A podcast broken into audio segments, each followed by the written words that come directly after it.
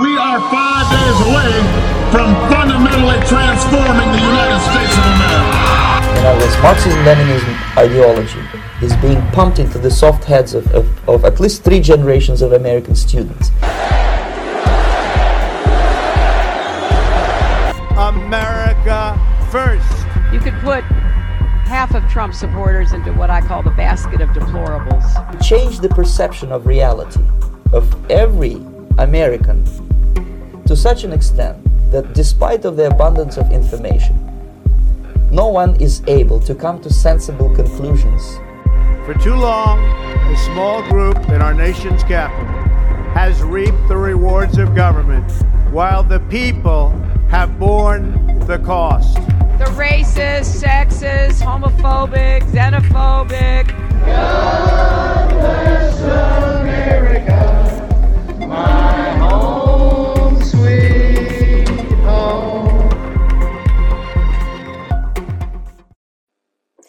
Hey guys, uh, it is time for urgent education. I cannot believe I'm actually getting it out on Thursday like I want. And today I want to talk about what exactly does it mean the pursuit of happiness in our Declaration of Independence. I was shocked at what I learned the other day and um, I study a lot of different resources. Uh, David, I think it's David Barton, um, Green, Rick Green, I believe is his name. He teaches on the Constitution Hillsdale. Uh, also, uh, KrisAnne Hall uh, of Liberty University, of which I highly recommend. And if anyone cannot hear me, please let me know in the chat. Uh, but um, I watched uh, KrisAnne Hall's uh, dissertation. She's a lawyer called America's Constitutional Lawyer on the pursuit of happiness because I always wondered what that meant. Because if you go with the modern idea of happiness, it's basically whatever makes you happy goes. And so the first boundary, I guess you would say, healthy boundary for happiness is the idea of what liberty is. And you will hear me say this over and over and over because it's one of my favorite definitions of liberty that actually does come from uh, KrisAnne Hall, and that's this. Liberty is morality plus freedom. So what that means is absolutely you are free to do whatever you want to do. But if you are a person of liberty, your choices will be within the context of morality. So for example, you know, child molesters, they are free to molest a child. Um, however, there is a consequence to harming that child. And the fact that they want to do that shows they do not have morality. Same thing with murder. Someone is free to murder someone, but that's not liberty. That is a freedom minus morality that causes the harm of another. So true American liberty in the minds of our founding fathers is that your liberty is within the context of morality. And if your liberty begins hurting someone else in a tangible way, then that is no longer liberty. It's freedom without morality. And that's why morality is so important to be taught uh, to our children. Uh, whether it's faith-based or not, people need to know about virtue and morality and doing the right thing. And uh, so that's the first thing is that the pursuit of happiness is always um, within the boundaries of liberty, freedom plus morality. Now, um, the pursuit of happiness, life, liberty, the pursuit of life, liberty, and happiness, um, these are a byproduct. These things are a byproduct of our natural rights. So when you see the phrase natural rights or inherent rights, the founding fathers idea is that God, as the creator, gave every human uh, specific natural rights, meaning no man gave these rights, only God gave these rights. So in the original documents, when you see the place of natural, nature, uh, inherent, that's what the founding fathers were thinking about.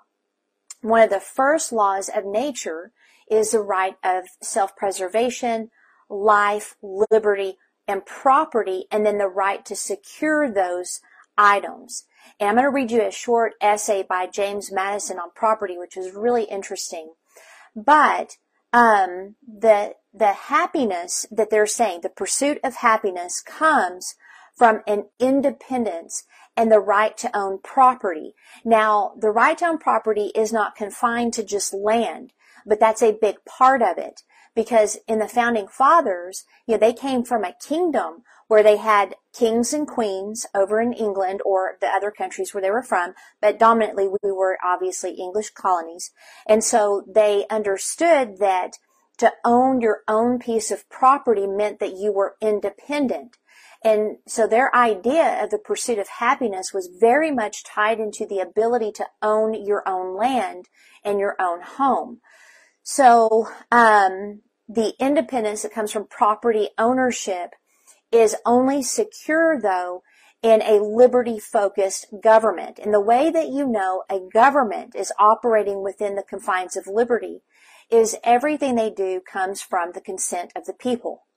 So if it has not been voted on or made a law uh, by the consent of the people or our elected representatives, hearing our voices and making sure that our um, concerns and the things that we want done are done, if anything is done outside of the Constitution, outside of the uh, state constitution, outside of the city ordinances or the city charters and the county charter, charters, if anything is done outside of those, that is a government that is unjust because they're now operating outside of the consent of the people.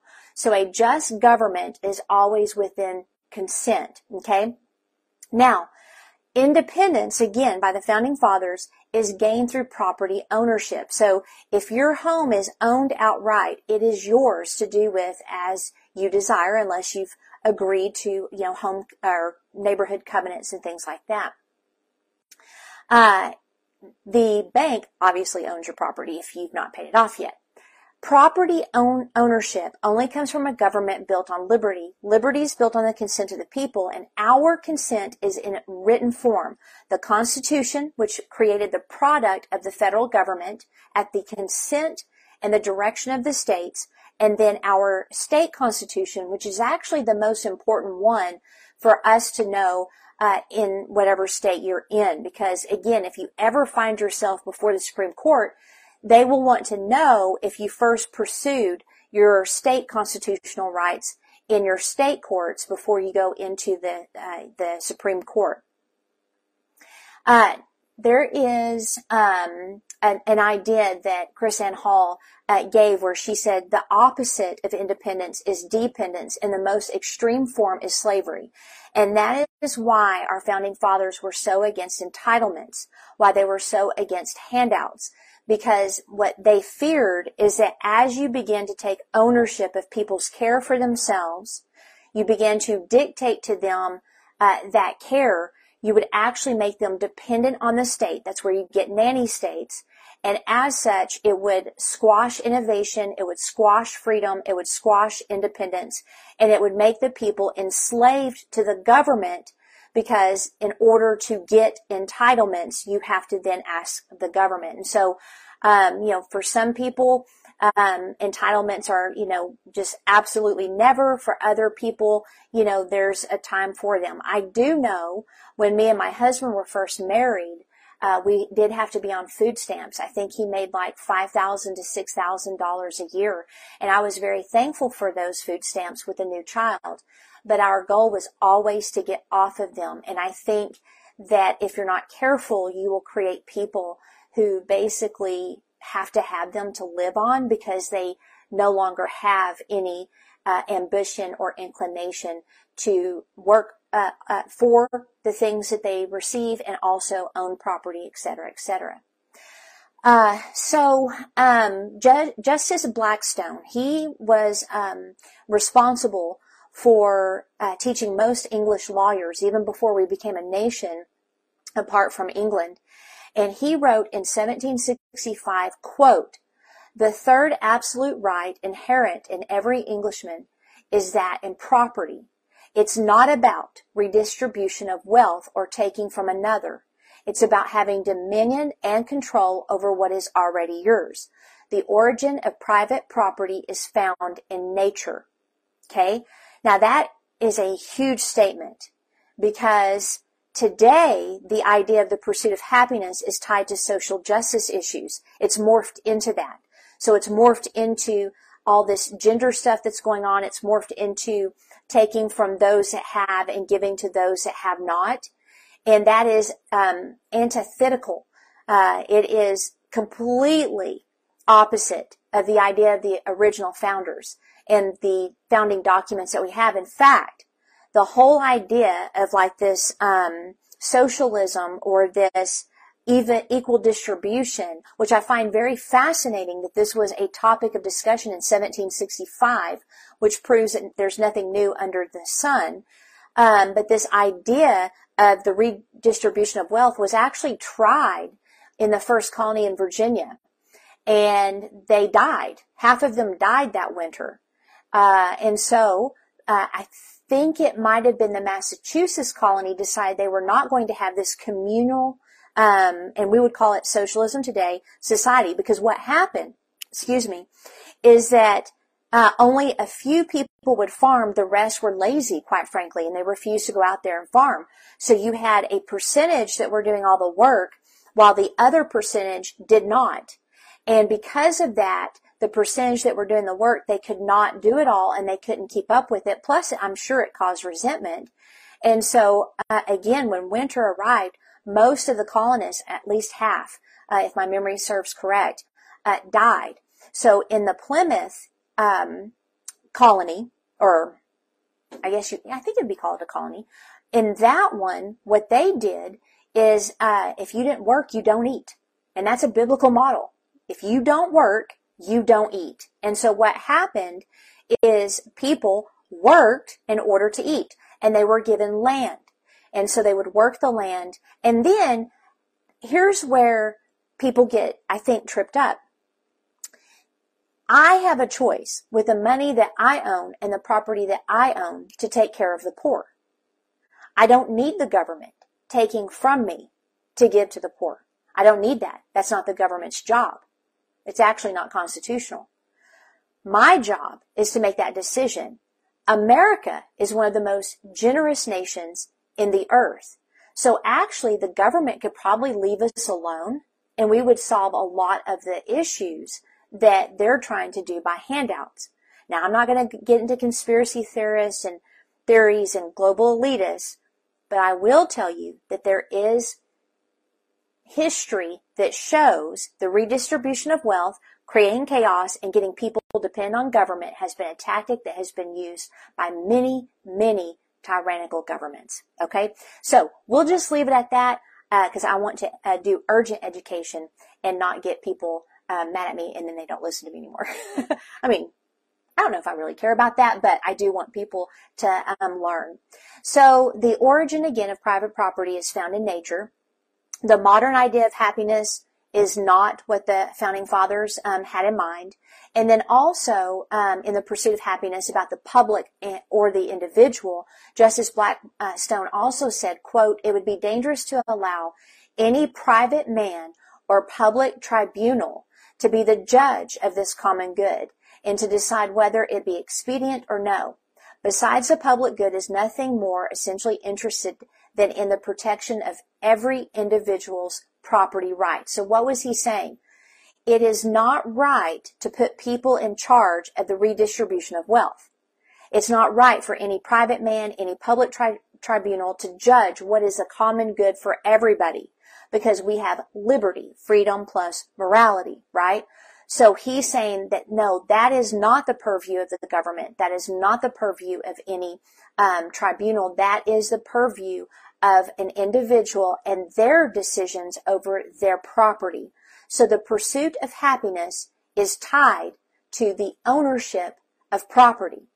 So it's not the government's role to dictate, dictate or regula- regulate the use of our property minus our consent.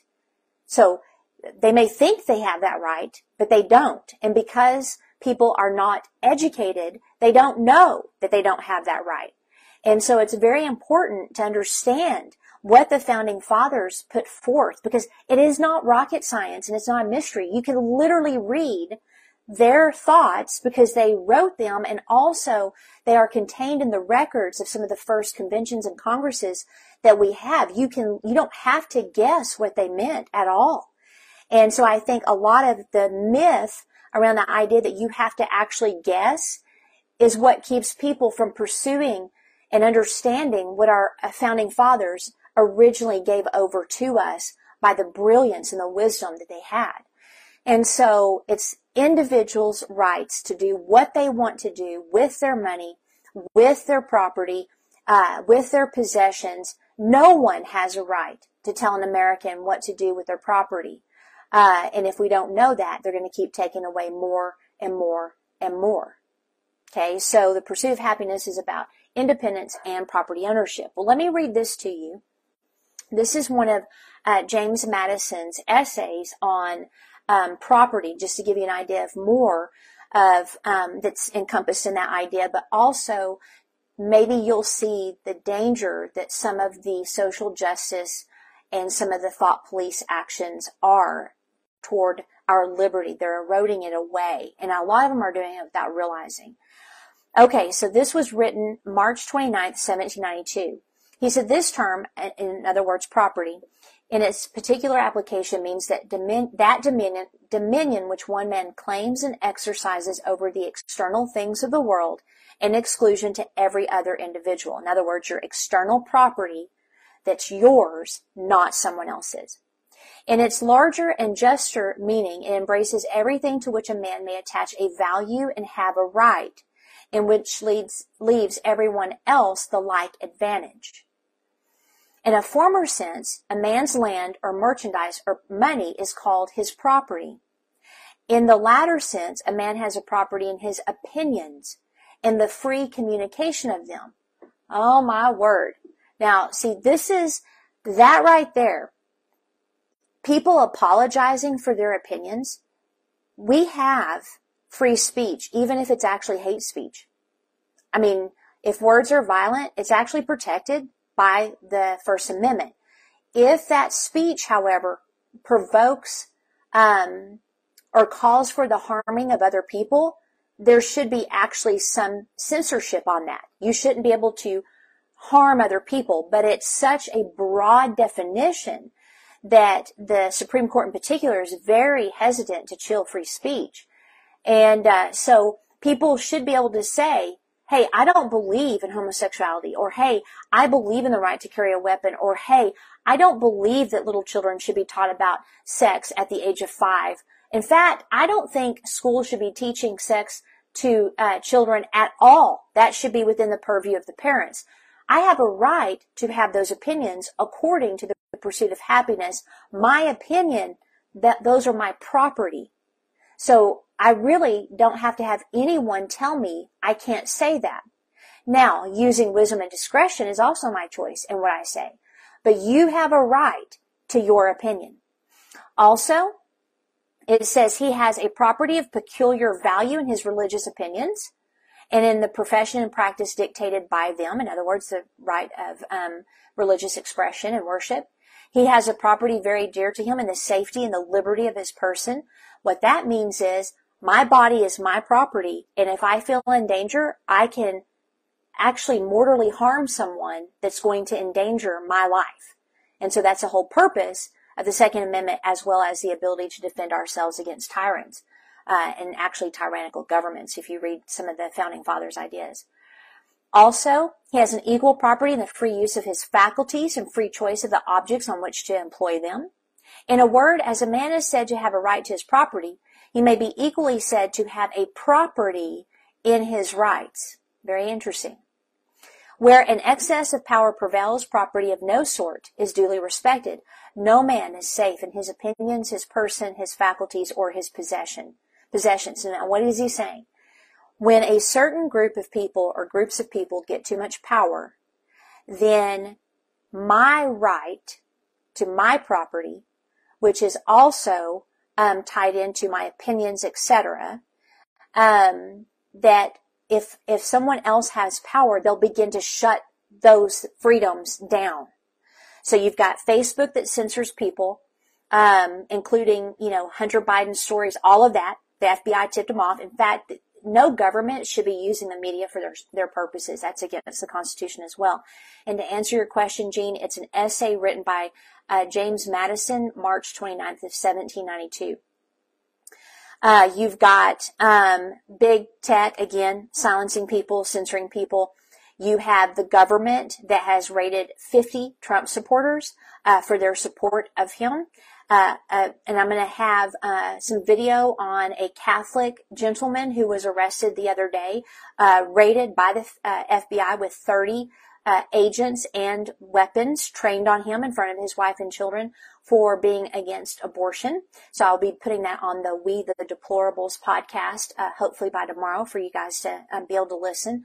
So you've got the federal government, which is supposed to have the least power in our country, exercising a tremendous amount of power and using the, a- the alphabet agencies to silence people who disagree with them.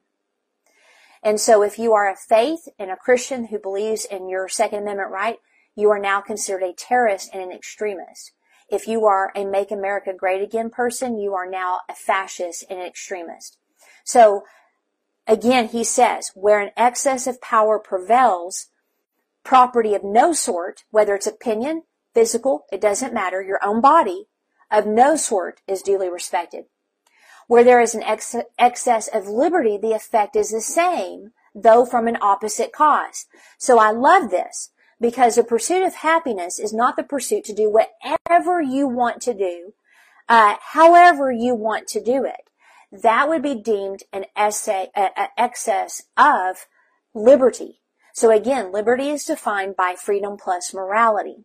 So patriotic Americans understand that liberty is within that context.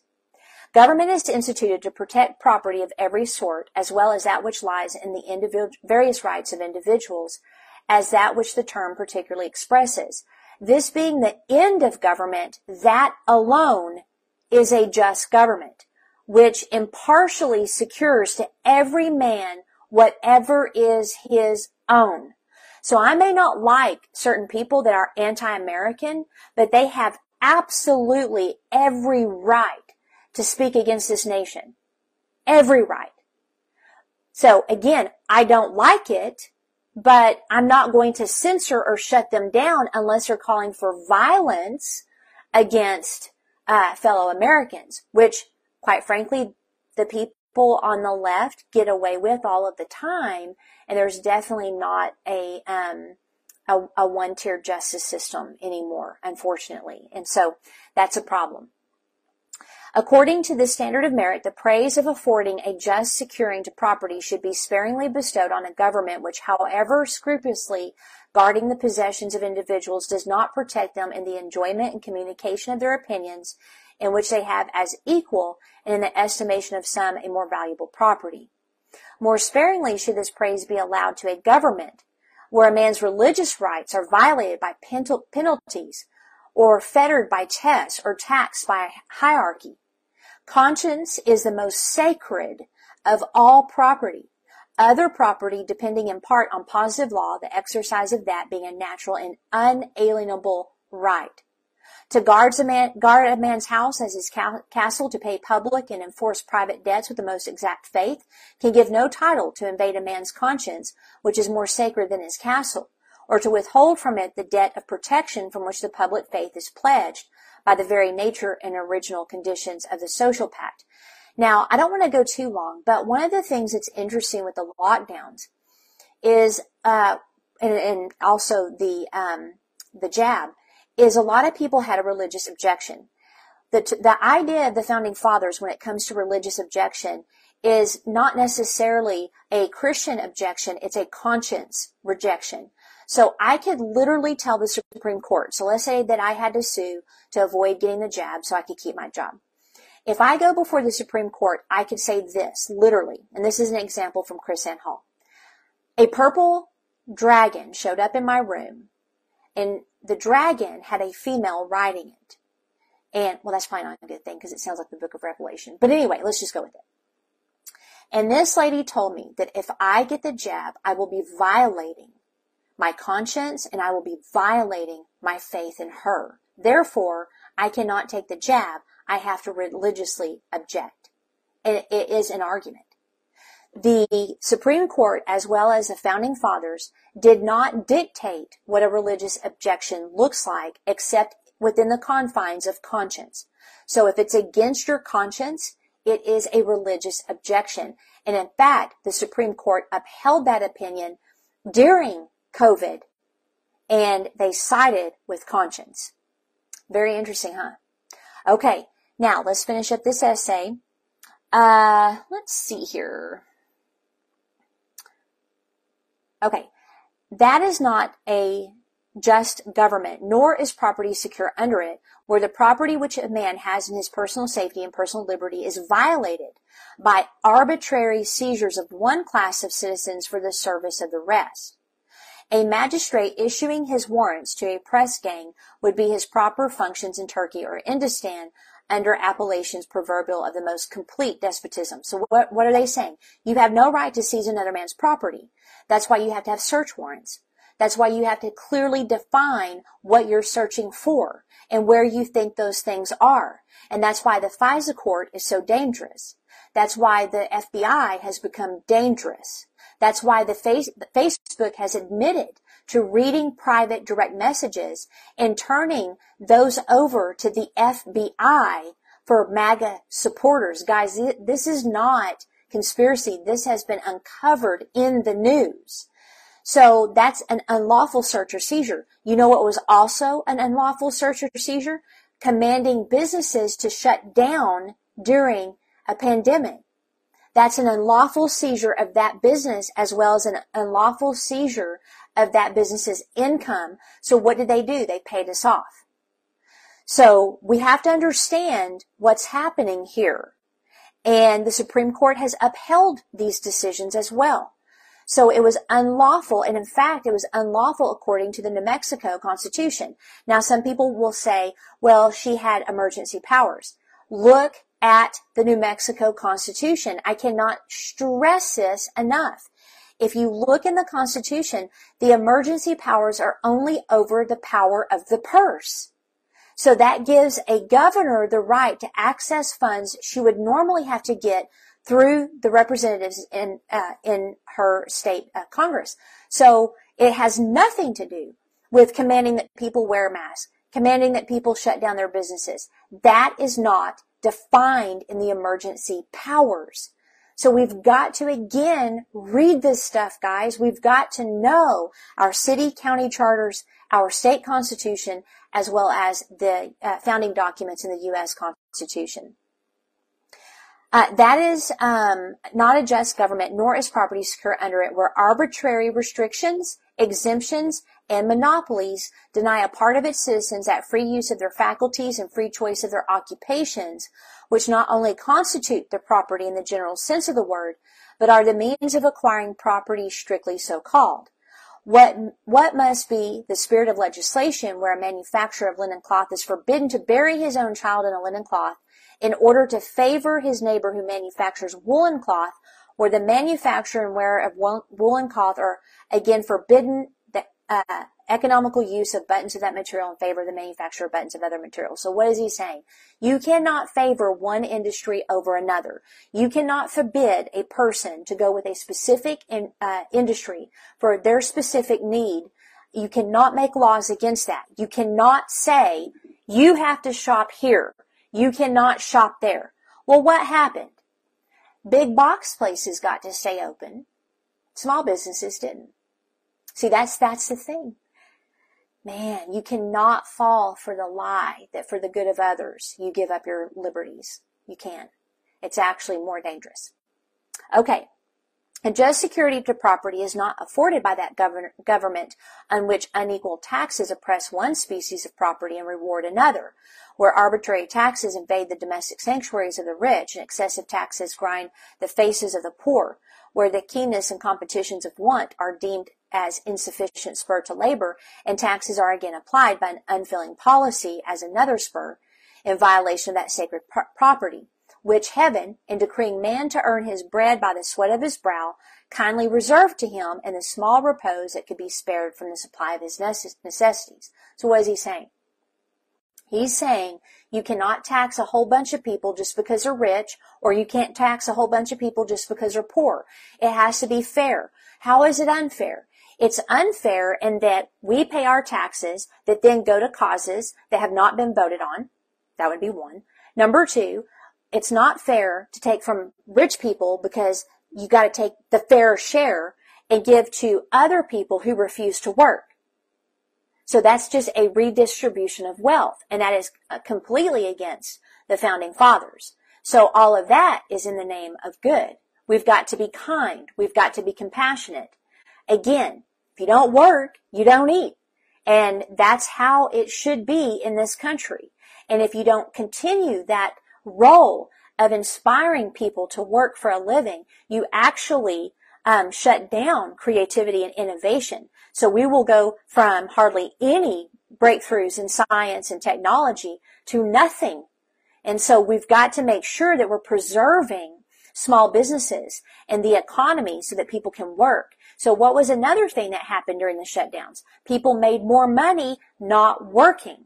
So it literally created a chain effect that to this day, in my work of helping my clients hire people, it has been scraping the bottom of the barrel when it comes to experience, expertise, skill sets, and even emotional intelligence.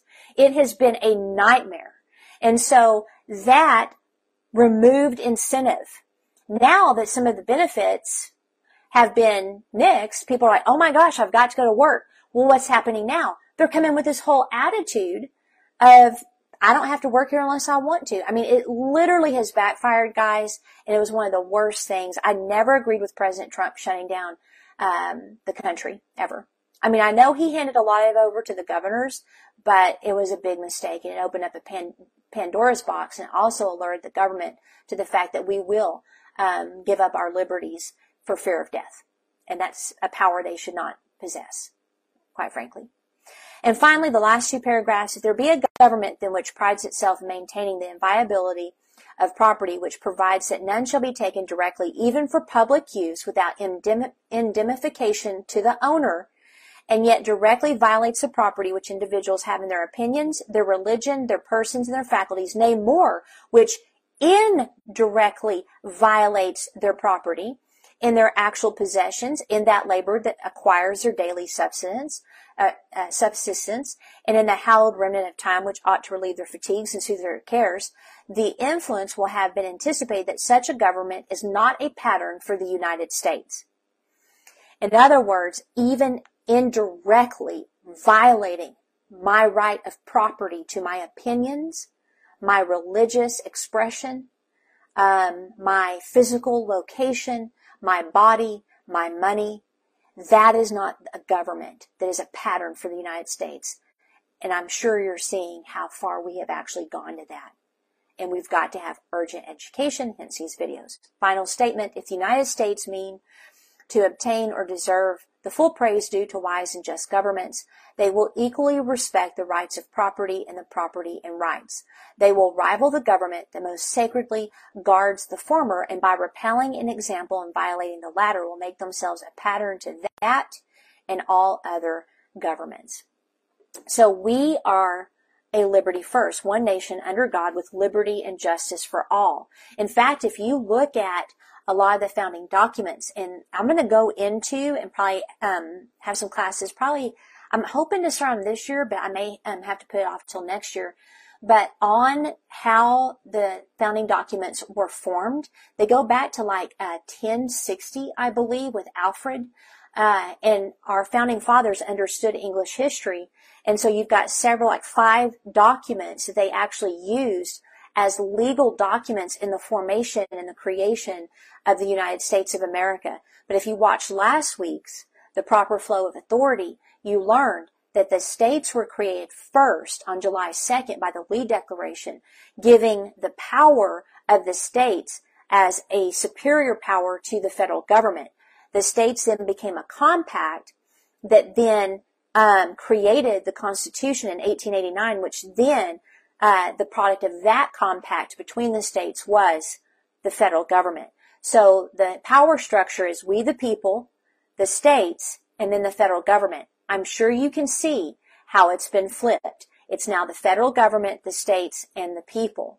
And so we have to understand are we voting for people that believe in the original intent of the founders? Because if we don't, we're going to continue going downhill as a country. And we've got to start taking back the things that belong to us with peaceful noncompliance and forcing our politicians to hear our voices and to support their city charters, their county charters, their state constitutions, and the United States Constitution. That defines and sets a boundary for the federal government. And by the way, the Supreme Court should not be the final deciding factor. Okay? The Supreme Court was supposed to be the least of the three branches when it came to power. So all of these things are important to understand. I highly recommend reading, reading the Federalist Papers. Um, I also recommend uh, reading anything uh, that David Barton writes from WallBuilders, and I also recommend KrisAnne Hall's material. But again, I'm going to have some more urgent education each week. Please watch last week and uh, again, we the people, we are the ones that are supposed to have the power, and no government uh, should take it away. And those governments that do are now tyrannical and they are not just. Just governing is from the consent of the people. All right. Okay. I will see you guys next week. Don't forget We the Deplorables podcast. Lots of great things there. Small is the new big. God is shifting from the current church structure back to his original intent and design, the ecclesia. The ecclesia is the original word that was used when Jesus was describing that he would build his church and the gates of hell would not prevail against it in Matthew 16 18. In fact, most of the time when you see church, it's actually ecclesia. The ecclesia is his ruling government on earth made up of two or more. It's a mobile, organic community, not a system. If you felt like a square peg trying to fit in a round hole, or you know there's more, this training might be for you. If you know that God is moving in the marketplace and you want to be equipped to partner with Him, this training is for you. If you understand that the call is to disciple nations, you must be equipped with this training. Go to churchshift.me, that is churchshift.me.